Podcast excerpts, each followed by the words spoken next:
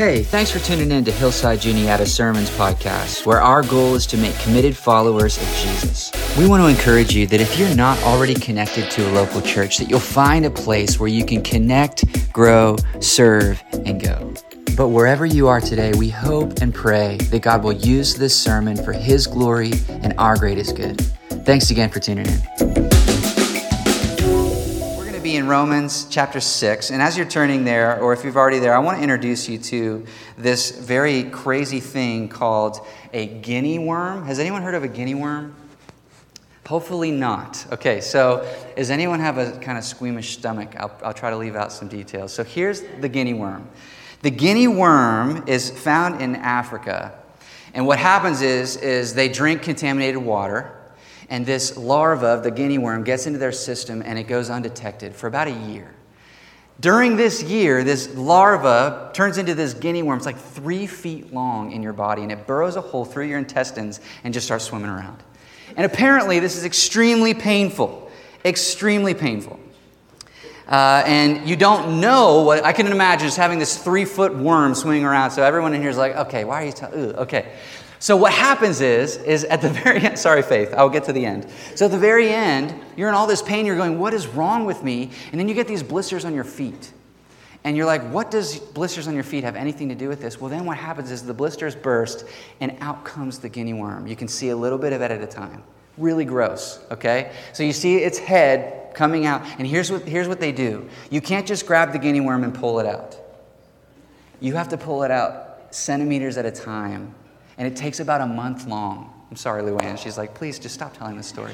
This is so gross.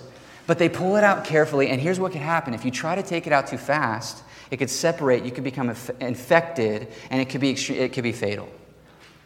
So, why am I talking about this? Okay, so all of us in here have a similar condition, okay? And I hope, like, if you're like me, I hear this and I go, this is like literally makes my skin crawl, and I can't stand even thinking about this. But the reality is, we all have a very similar condition. We just can't see it. It's the condition of sin. It's what we're talking about today. Is that like, look at the comparison here to our sin and this guinea worm, okay? The problem is, we are drinking this contaminated water called sin, right? And we don't know it's contaminated all the time. It goes undetected. You don't usually experience symptoms right away of our sin, do we? So we just keep drinking the sin. We keep drinking in the contaminated water. Eventually, it grows and grows and grows to where it's just all encompassing and we're in so much pain. And it's at that point where blisters start to form because you're just kind of, what is going on? And then the sin comes out, does it not? Sin always makes its way out into our lives. And it's messy and it's ugly and we have to deal with it immediately. And it takes a really, really, really long time. And that's the concept of sanctification, what we're talking about today. Sanctification is like our lifelong endeavor to remove this nasty thing in our life called sin. And it's this lifelong process that just doesn't arrive. We will never arrive. It's just constantly ridding our lives of this sin that is so easily entangles, gets into us, and we are called to rid ourselves of this sin, to, to wipe it away. And we need to do it immediately and carefully. And this battle is called sanctification. So if you're taking notes, sanctification, this is going to be our working definition.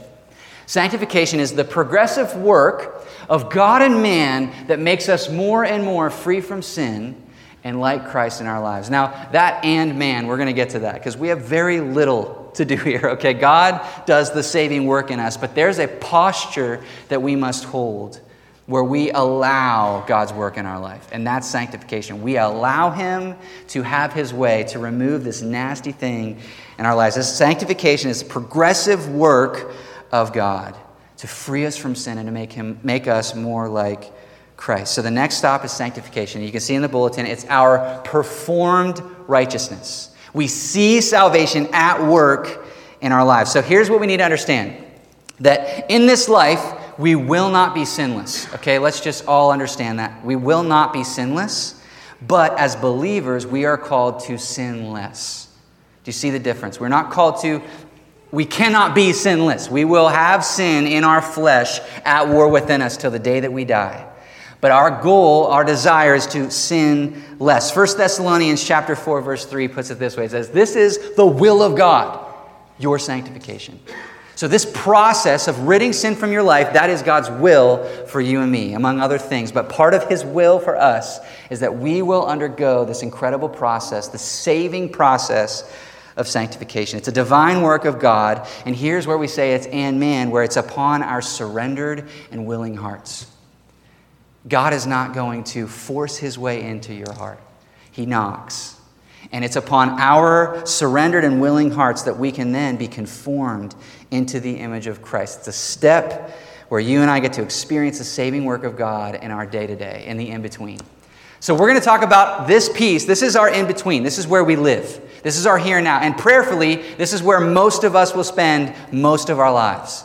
You know, sometimes there's a thief, thief, on the cross and he's got a couple hours left and he goes, Lord, I need you. And his sanctification happens real fast, right? But for us, we spend our time in the process of sanctification, of removing sin from our life. So, in the order of salvation, it's interesting. Two through six that we talked about, they all happen immediately. Our position changes. Number seven, sanctification of eight, this is where we spend most of our life. And this is where we see the demonstration of our salvation. And that's our main point for today. So, all of this is going to come back to our sanctification demonstrates our salvation. It demonstrates our salvation, sanctification. How does that happen? So, those of you who've been walking with Christ for any length of time, you know sanctification takes a long time. It is slow. It's slow because of the nature of what it is. So, God didn't justify us and just say, hey, I'm coming back later. Uh, so hold on, good luck. That's not what he said. He said, Hey, I saved you, I justified you. You are new positionally. And in the in between, until I return, I'm going to continue to save you from sin in your life. And that's the work of sanctification in our lives, where we are seeing and experiencing God rescue us from sin as we open our hands and say, willingly, God, would you do this? Would you change me? Would you rid this ugly thing that's popping out of these blisters on my feet and get rid of this sin because it is not of you?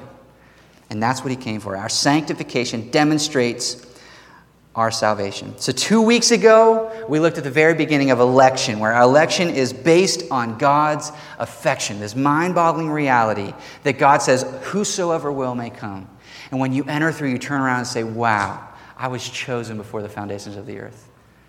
Wow. And what was that purpose in 1 Peter? It was to encourage you, to hold on, that you have been chosen, that God loves you. He has selected you, that you are not just some product of your own merit. You are someone that has been sought for and elected. He chose us based solely on His grace and His love, not on anything we've done. And then last week, we talked about Jesus died so we could be justified. Praise the Lord. That's like one of the best things that, that we can give one another today. Hey, you've been justified. Okay, you may experience sin in this life, but guess what? Your position with God, Christian, does not change. He has declared over us not not guilty or guilty. He's declared over us righteous. And that's the footing that we stand on today if you are in Christ. And that's good news. But here, we're going to tackle sanctification. What is this thing, this performed righteousness in us? So, Tom opened us up. Let's read our, our passage together today, our memory verse, Romans 5 8. Hide this in together. But God demonstrates his own love toward us in that while we were yet sinners, Christ died for us. By his grace and his love are we saved, not by our works. So do not hear this sermon of sanctification and think, I am doing anything to achieve my salvation. He died for us while we were yet sinners and justified us. This is the process of ridding sin in our lives so we can run free. Right? We've been tangled. If you've experienced sin, you know how easily it can get in and just shackle and destroy and kill. And this is the process where God says, I can still save you from that here and now as you hold on and wait for the day that I return. So that's what we're talking about today. So Paul ended chapter 5 where he says this. He ended that chapter by saying something crazy. Verse 20, let's kind of start there and then we'll keep reading um, as we get into chapter 6. But verse 20 says this The law came, it came in so that the transgression would increase. What does that mean? So the transgression would increase, but where sin increased, what happens? Grace abounded all the more. Wrestle with that for a second. What was the purpose of the law that we talked about last week? The purpose of the law was not to come in and say, I can save you. The purpose of the law was to reveal, it was to diagnose that we needed a Savior. that we cannot save ourselves. So, what happens is, is why is saying that the, the, the law came in so that transgression would increase? It increased our awareness. Because of the law holding up this mirror, this ugly mirror where we look in and say, Oh, yikes, I did not know that I looked like that. I did not know that I was messed up like that. I got to go take care of this somehow, and it can't be done by myself. So the law reveals that we are sinners. But he's saying that we're no longer under law, we're under grace in Jesus. So that where sin would increase, grace abounded all the more, saying grace wins. Like grace is greater than our sin. We sing that. Okay? So let's keep reading here. So Paul anticipated, I don't know if you're like me, but you think about that and you go, well, hold on a second. Let's logically think through this. Okay? So if if sin increases and grace abounds, wouldn't that mean that logically we could say, well, then sin kind of makes more grace. So that as we experience sin, grace abounds. So, like, let's sin more, right? Huh? Yeah? Okay, Paul anticipates that. So, here's he knows that's our thought. So, let's read chapter 6, verse 1. So, Paul, thinking of our minds through the, the Holy Spirit's inspiration, he says, What shall we say then? Are we to continue in sin so that may, grace may increase? And this is emphatic. I hope you hear this. He says, May it never be. This is so emphatic. He's like yelling here. He's like, No way, Jose. Absolutely not. Like, that is totally not the way to see this. Just because grace abounds doesn't mean we can just frolic through the sin daisies and just, hey, I'm just going to have at it and, and grace will cover me. Yippee skippy. That is not at all what he's saying here. He's saying, May it never be so. How shall we who died to sin still live in it. So he's going to hold here this, this difference here. This forceful language is saying, no, no, no, no, no. We should desire to progress in our sanctification. We should desire to rid our lives of sin in every facet of our lives. We do not hold on to these things that kill us. Because of the grace and the love of God in our salvation, this should be the springboard by which we chase after Jesus and rid ourselves of sin. So, after he says this, for the next nine verses, Paul's going to explain um, because of our identif- identification with Christ, we should desire to progress. And that's why he's explaining here our sanctification demonstrates our salvation. So, point number one, we're going to jump down to verse 11. Point number one is the recognition of sanctification. The recognition of sanctification. Paul begins with a command. Let's go ahead and read verse 11. Even so, Consider, if you write, circle, circle that word consider. Even so, consider yourselves to be what? Dead to sin, but alive to God in Christ. Okay, so this is a big deal. That word consider is actually where we get the word logic. It's logizomai. And what it's saying here is a, it means to count, to compute, to calculate. And here's what he's saying you are to consider, you are to con- count that you are now dead to sin. Have you ever heard anyone say, that person's dead to me? Like, oh, they're dead to me. We know what that means. It doesn't mean they're actually physically dead. We know that sin is not dead within us. We wrestle, we struggle, we wake up in the morning, and the first thing is sin is after us. It's like, hey, scroll, swipe, don't run to Jesus. You don't need him. You're going to be fine. Sin is ever after us. It's not dead yet. We are in the in between. It is already conquered, but here we are in this in between going, what do we do now? And this logizomai, this logic, he's saying, consider sin dead to yourself. Go, yeah, no, that, that's dead to me. Like, what is that? That, that offers, I don't, I'm not going to follow this person. They're, they're out of my life. I'm just, they're dead to me. That's how we are to consider sin. That is now dead to me. So I'm not going to go back to that. So he, com- he communicated if you want to experience, sorry, Jeff, I almost spit on you here. If you want to experience sanctification in your life, we need to recognize, we need to consider or count sin as dead to us, and that consider, it's resolute. It's a continuous action. It's saying this consideration is something that goes on. It's not just a one time, yeah, I don't want to do sin anymore, and then you go back to it. You're going, no, this is dead to me, and I'm resolved to chase and follow after Jesus. 1 Corinthians 15, verse 31, Paul says it again. He says, I die daily. Are you encouraged by your brothers and sisters in Christ to die daily? That is what I need encouraged. Die to my flesh, die to my sin. Say, that is dead to me today, Nathaniel. Wake up in the morning and your brothers and sisters say, Hey, are you dying to sin today? That's what we need, and that's what we, where we get to experience our sanctification. Because you know, as I know, sin is not really dead, not in the in between. We must get serious and attack it. So here's what we need to know sanctification or becoming holy. It doesn't mean that we never sin, but here's what it means you never have to sin. You see the difference? You never have to sin. Theologian John Stott, this guy, this picture just makes me so happy. Just picture, hey, this is good news, right? He says sin is inevitable, but sin is never necessary. It's never necessary. I love that. Here's why. When you were justified, when you were brought from death to life, that slavery that we had to sin ended. You were bought from that, so you're no longer a slave to what controls you. You're no longer a master to sin. You don't wake up and, and you don't have a choice to, to do what your master says not to do. We were slaves to sin. You were made new, and now we have a new master. And because of that, we do not have to sin.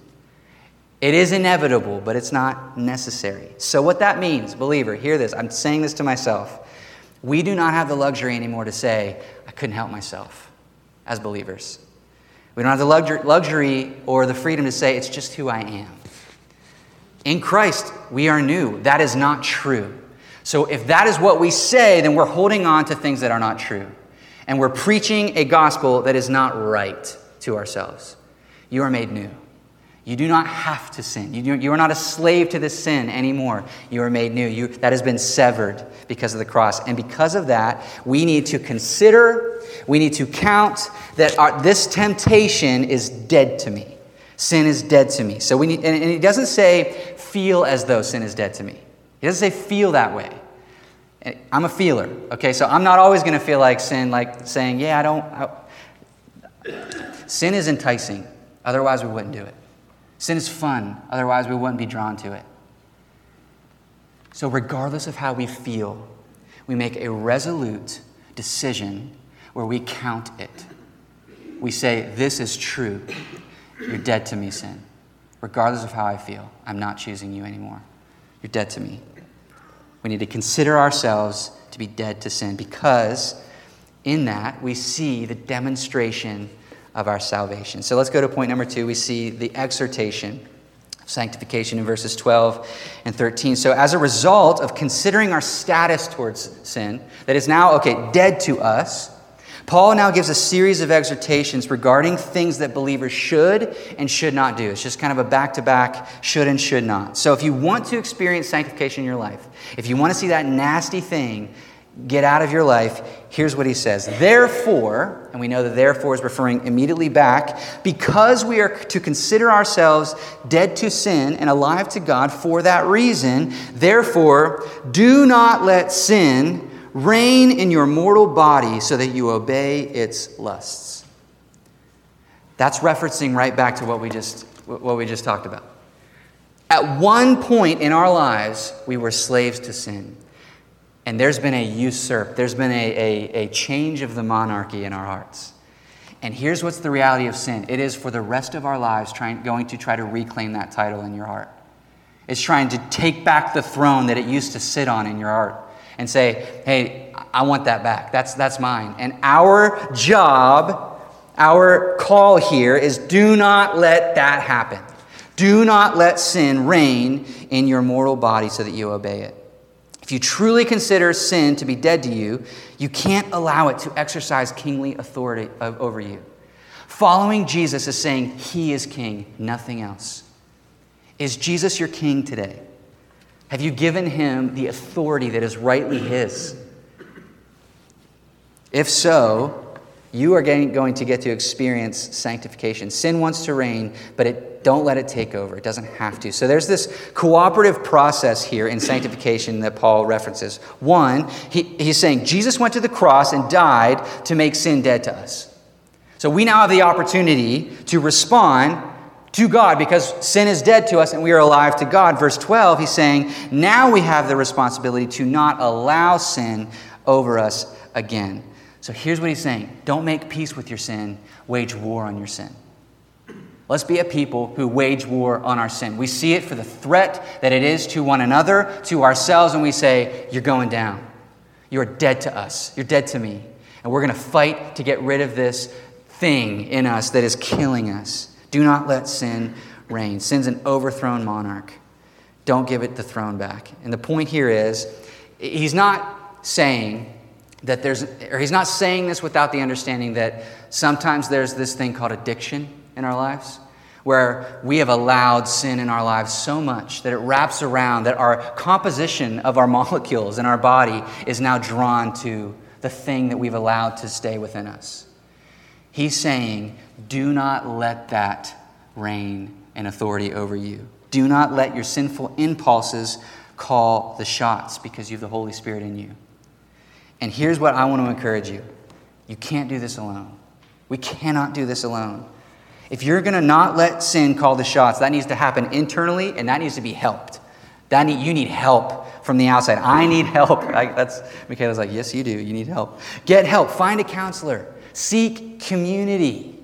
Let the Word of God reign in these communities so that the Lord can call the shots and together declare war. It's really hard to win a war by yourself. Link up with fellow warriors and say, we're going to attack our sin together. You want to know if someone loves you? They're willing to go there with you. They're willing to say, hey, I see that, and with you, we're going to attack that, not each other. Your sin is not you, your sin is attacking you. And you've been justified, you've been made right. So, this thing, we're going to kill it together, linking arm to arm. It's not saying, hey, we're going to let that, we're to let that be. You know, I'm okay if you lose a couple legs, at least I got you. You're, you still like me. It's like, no, together we kill that sin. And here's what he says in verse 13. I love this. Let's keep reading. He says, And do not go on presenting the members of your body to sin as instruments. Circle that word instruments or underline it. Instruments of unrighteousness. But present yourselves to God as those alive from the dead, and your members as instruments of righteousness to God. So that word instrument, it's only used five times and four out of the five times, it's used as a weapon. So, what he's saying here is do not use your body as a weapon for the enemy.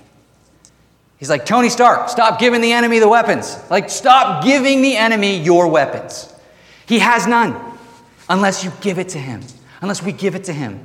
Stop giving him your weapons. Do not present your members of your body as to sin as weapons of unrighteousness. When we continue to sin, we increase the supply of weapons for the purpose of unrighteousness.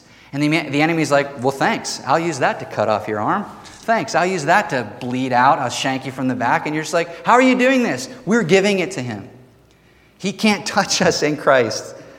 When we continue to sin, we increase his supply. So stop giving the enemy your weapons. And, and here's where we say there's a don't do this, but a do this. Did you know that Christianity is not just a bunch of don'ts? We don't just live in the land of not. You're like, I'm not going to steal, I'm not going to lie, I'm not going to do this. I'm going to basically, I'm going to be a, a, monk, or as a female monk, a monkus. I don't know what a, I don't know, a monk is. Where I'm just going to hole up and I'm not going to do all this stuff. And that's what I'm called to do as a believer. I really want to know is there a female monk? Is it a nun? It's a nun. I'm sorry, okay. I'm slow. Okay, I need help. Okay. So, we don't just hole up, it's not just saying no. Here in our sanctification, we say no to sin, but now we have the freedom. We are alive in Christ, we are alive in God to now say yes.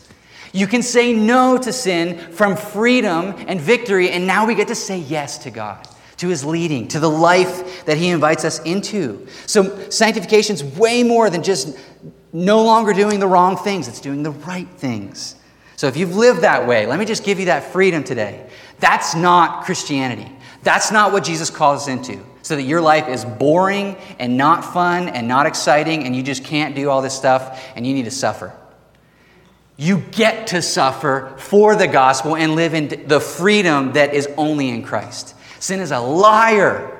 The lie of, the sin, of sin says, hey, come do this, and this is where life is found. You're going to have a blast. What is at its end? Every time, every time, it's, it's the gritting of teeth, like, man, why did I do this? It's death. It is, it is a lie. And God's inviting us into what He has made us for, which is a life in Him. And that's what we get to experience in our sanctification.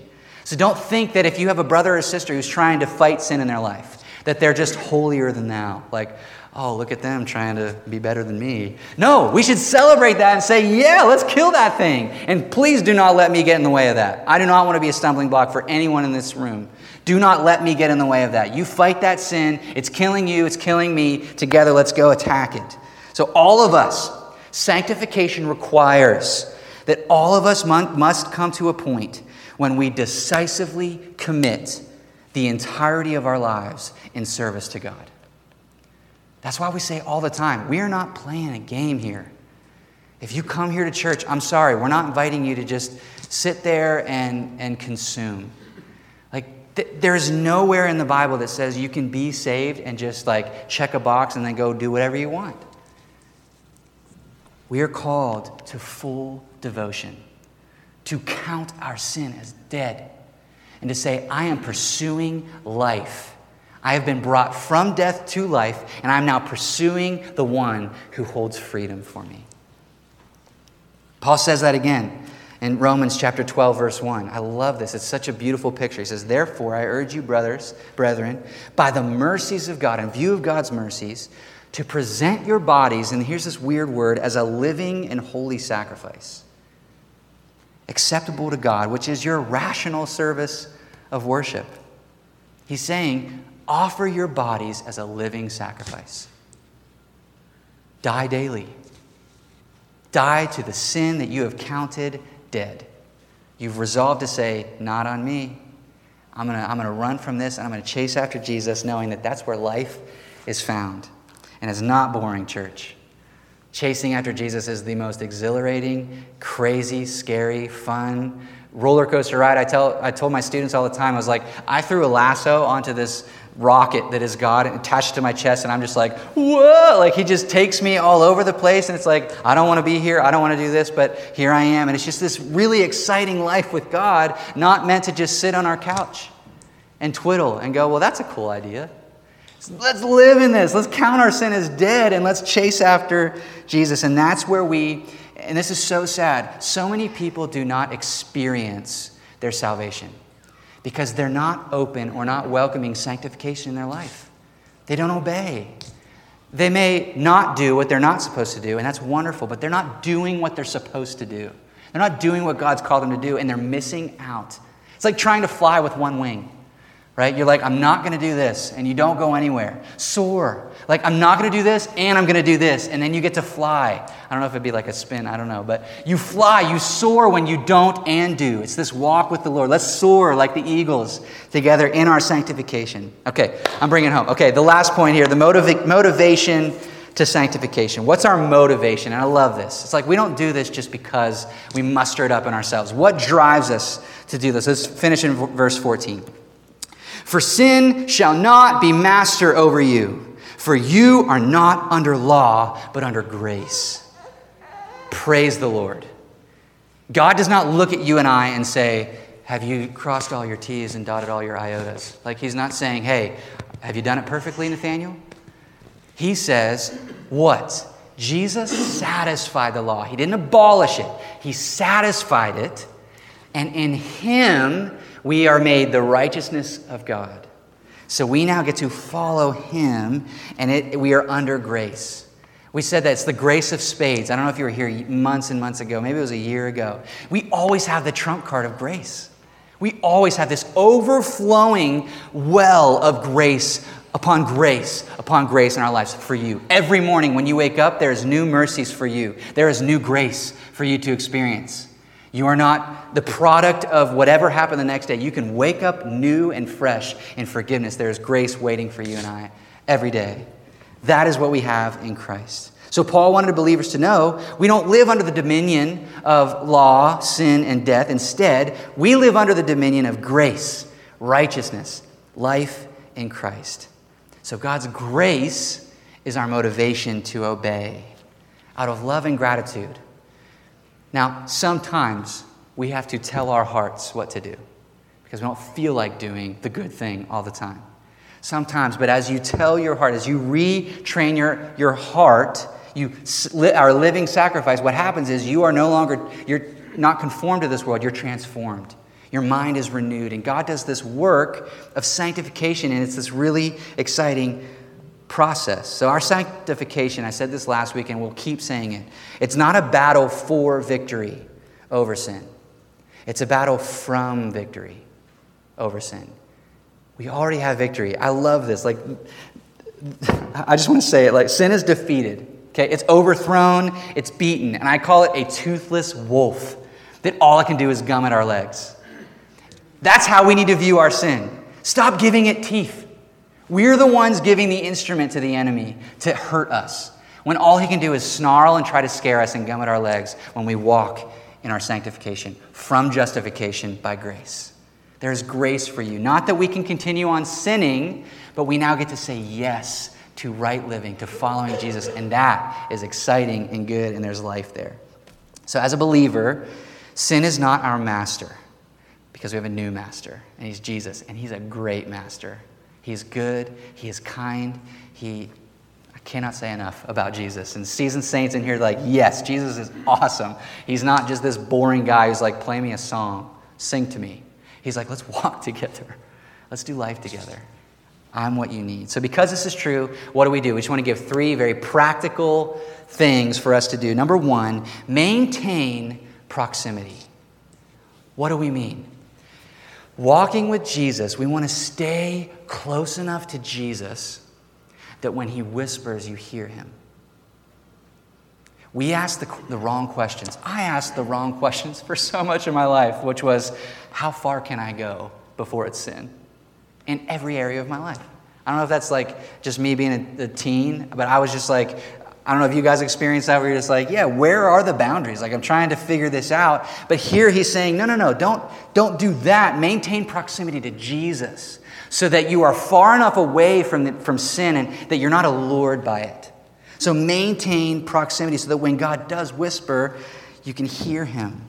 Don't ask, like, how many drinks can I have before I get drunk? Or how much truth can I hide before it's a lie? Or how intimate can I get before it's adultery? Or how much can I get away with? Those are questions that we should not be asking. We should be asking, how can I get closer to Jesus? Like, how can I stay close to hear him? Because that's where life is. And if you keep asking those questions of how close can I get to the edge, you're going to fall off. It is not safe. Scriptures repeatedly tell us to flee from temptation. Flee, like straight up run. Joseph, run. Like she got a hold of my robes. I am running. I am running. Ow, okay. Flee from temptation. The question we should be asking as believers is how close can I get to Jesus? Not how close can I get to sin and be okay. Ouch.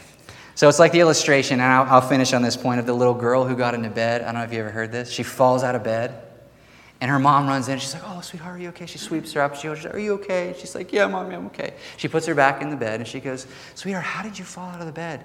And this innocent little girl, she just goes, I, I guess I just stayed too close to where I got in. And that's the idea here, right? Don't stay so close to where you got in. The door of salvation has been opened to you. You run, chase after Jesus, stay close to Him, and you'll never fall because you're just running close to Him. So don't be like the little girls. Don't stay where you got into bed. Second thing, sustain a boundary. Here's where we are, we do want to encourage. Like, physical boundaries are good, okay? When you go to the zoo, I'm very grateful for physical boundaries. Okay? And that's likened to our sin. Establish boundaries for sin. Don't jump in the playpen with the gorillas. That is a terrible idea. You will be ripped from limb to limb. Spiritual boundaries are important. Daniel is a great illustration. In Daniel chapter 1, he made up his mind that he was not going to serve any other God but his. He was resolved, he counted, he considered God, and he said, I am going to lock into him. He developed a boundary. So maybe today you need to make up your mind. You need to set boundaries. You need to avoid the parties at that person's house. You need to not be alone with that person. You need to walk away and not listen to those jokes when they're being told. How that is very real. To install filtering software on your devices that will filter what you see. To keep clear of the casino because you have no ability to hold rein it in. Maybe you need to set boundaries. Two steps. The, do, the, do the Kentucky two step. She's not here. Okay. Two steps. You stay two steps away from where you will fall. If you can do that, you're going you're going to be in a good spot. Martin Luther says it this way You can't stop birds from flying above your head, but you can stop them from building a nest in your hair. Set boundaries in your life. Do not let them linger. Say, no, you're dead to me. You're going to stay in your cage, Mr. Gorilla. I'm over here. Sustain a boundary. And the last thing is obtain accountability. We already said it. You can't do this alone.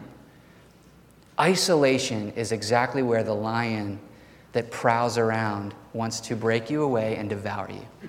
Do not do it alone. Obtain accountability. We need people in our lives who are going to ask us the hard questions, who are going to love us enough to go there. And we need to be a people that welcome that.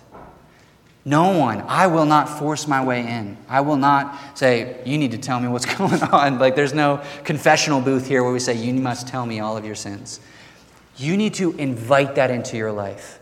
And it doesn't have to be everybody. Find people in your life that you can go there with who love you and will hold you accountable to God's word, not to your feelings. Good night, do I need that in my life? Because I feel all kinds of things. They're going, no, no, no, no, hold on. How does that measure up? Obtain accountability. Ecclesiastes chapter 4, Solomon wrote, Two are better than one. There's a song, Two are better than one. That's a, when I was a teenager. Sorry. You guys, you remember? Okay. Uh, he says, Though one may be overpowered by another, two can defend themselves. Link up. So sometimes just having a group, a brother, a sister in Christ that you can share that vulnerable place, that temptation, sometimes that gives you the power enough to say no to it. You need to have that in your life. And this is where we want to call out find a small group. We, we call ourselves a small group church, and we need to put our money where our mouth is and say, we're going to have small groups. So if you feel a desire that you need accountability, and it's hard to find, I get it. It is hard to find. It's something that you discover these people. It's not something that you can force someone to be your bestie, you know, or to be that safe place. You discover, you pray, you find a small group where you can be you, you can be known, and you can be held accountable. Find a small group, a co ed. We, we do co ed small groups here husbands, wives, singles, all of the above. We want to stretch the whole gamut. But then a layer deeper, we want to encourage you to find a D group, a discipleship group. This is, this is where I need just a couple men in my life that I can go and say, hey, this is the real raw and the ugly, and I need you to hold me accountable. I need you to challenge me. We're going to walk through this together. Find these discipleship groups, and it's in these places that you will find incredible safety.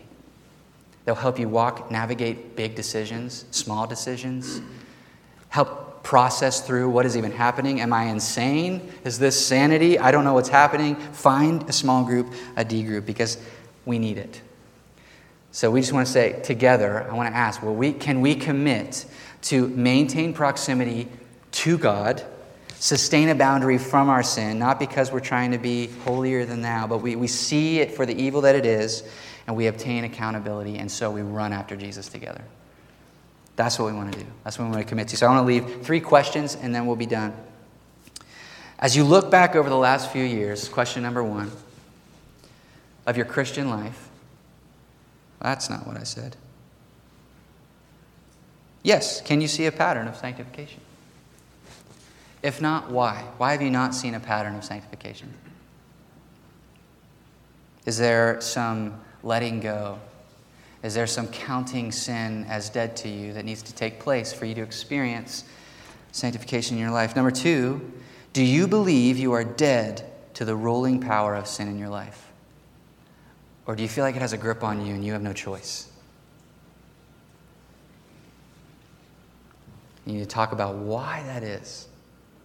Three, how does this doctrine of sanctification help you regain hope for progress? I think you need to hear in this room that it can get better, that you can. We look at our culture, I am a fatalist at this point. We were born, I don't know if the youth in this room, it's like, is it, it's just going down. We're all going down. And that can seep into our Christian walk. We can feel like, yeah, no, this is never going to get better. And part of that's true. Like, the end's coming. Jesus coming back. Praise the Lord. Cannot wait for that. We are seeing, like, today is closer than yesterday. We know that to be true. But don't lose hope. There is growth to be had. There is salvation to be experienced as you surrender to the Lord and see victory over sin in your life. You do not have to sin. It is inevitable, but it is not necessary. You can experience victory. There can be growth. There can be healing. There can be change. Sanctification demonstrates your salvation. So maintain proximity, sustain a boundary, and obtain accountability. I'll finish with uh, I'm sure many of you know Robert Louis Stevenson. He wrote a book in the 1800s that became very popular Dr. Jekyll and Mr. Hyde. I just want to read to you what he said. They asked him, Where did you get your inspiration for your characters? Does everyone know the story? Am I okay? So if you don't, so Dr. Jekyll and Mr. Hyde is this guy who makes a potion, and, and when he drinks that potion, he becomes this like monster. So Dr. Jekyll is good, Hyde is not good. And there's these, these like two very, very different people. And they said, Where did you get the inspiration for your characters? And he said, I looked inside myself. He said, I find there's always a struggle with the beast that lives within me. I just want to encourage you that will be our struggle as long as we have breath in our lungs. Paul said, I'm not arrived. We will never arrive. Sanctification's work in our life is saying, I'm waging war. Sin, you're dead to me. I'm waging war here. We're going to work out our salvation with fear and trembling. We're going to experience God's saving work in our life through sanctification. And we're going to say, it's time to go to war. We press on, we fight the good fight. Until the day we're going to talk about next week where we finally get to experience the last piece of salvation, which is resurrection. There will be a day that we will, sin will be no more. The, the in between, done away with. We are now with Him. And I can't wait to talk about that next week. That is good news. Hold on. But no, sanctification is experiencing the demonstration of salvation in your life in the in between. Rid yourself. Sin, you're dead to me. I'm going to chase after Jesus, longing and waiting for our resurrection in the day that he will return. So hopefully you come back next week to hear that. That is good news. And hold on until then. Let's pray together. Father, we thank you that there is hope. We thank you that you didn't leave us in the in between and just say, figure it out. But Lord, we have the opportunity to experience your saving work in our life over sin in our life now. So, Father, I pray that you restore hope within us today. That if any of us felt that we just had to call in the towel, that we, there's no hope, that we will never experience victory over sin, that it's just, it's part of who we are. Father, may we declare, may we count sin as dead to us from today on, and may we experience your saving work. And Father, I do pray for small groups. I pray for community to be discovered. I pray that you will help us to identify who are those that you have brought into our life that will hold us to your standard, that will hold us accountable, that will help us, that will fight this war together. Father, may we be found faithful as we fight the sin in our life and we pursue you. Thank you for the great salvation which, which with you've given us by grace and love. It's nothing that we've earned. So, Father, I pray you help us to go from victory this week and face sin from a different vantage point this week. So, go with us, be with us. We love you. Thank you for your blessed assurance. In Jesus' name, amen.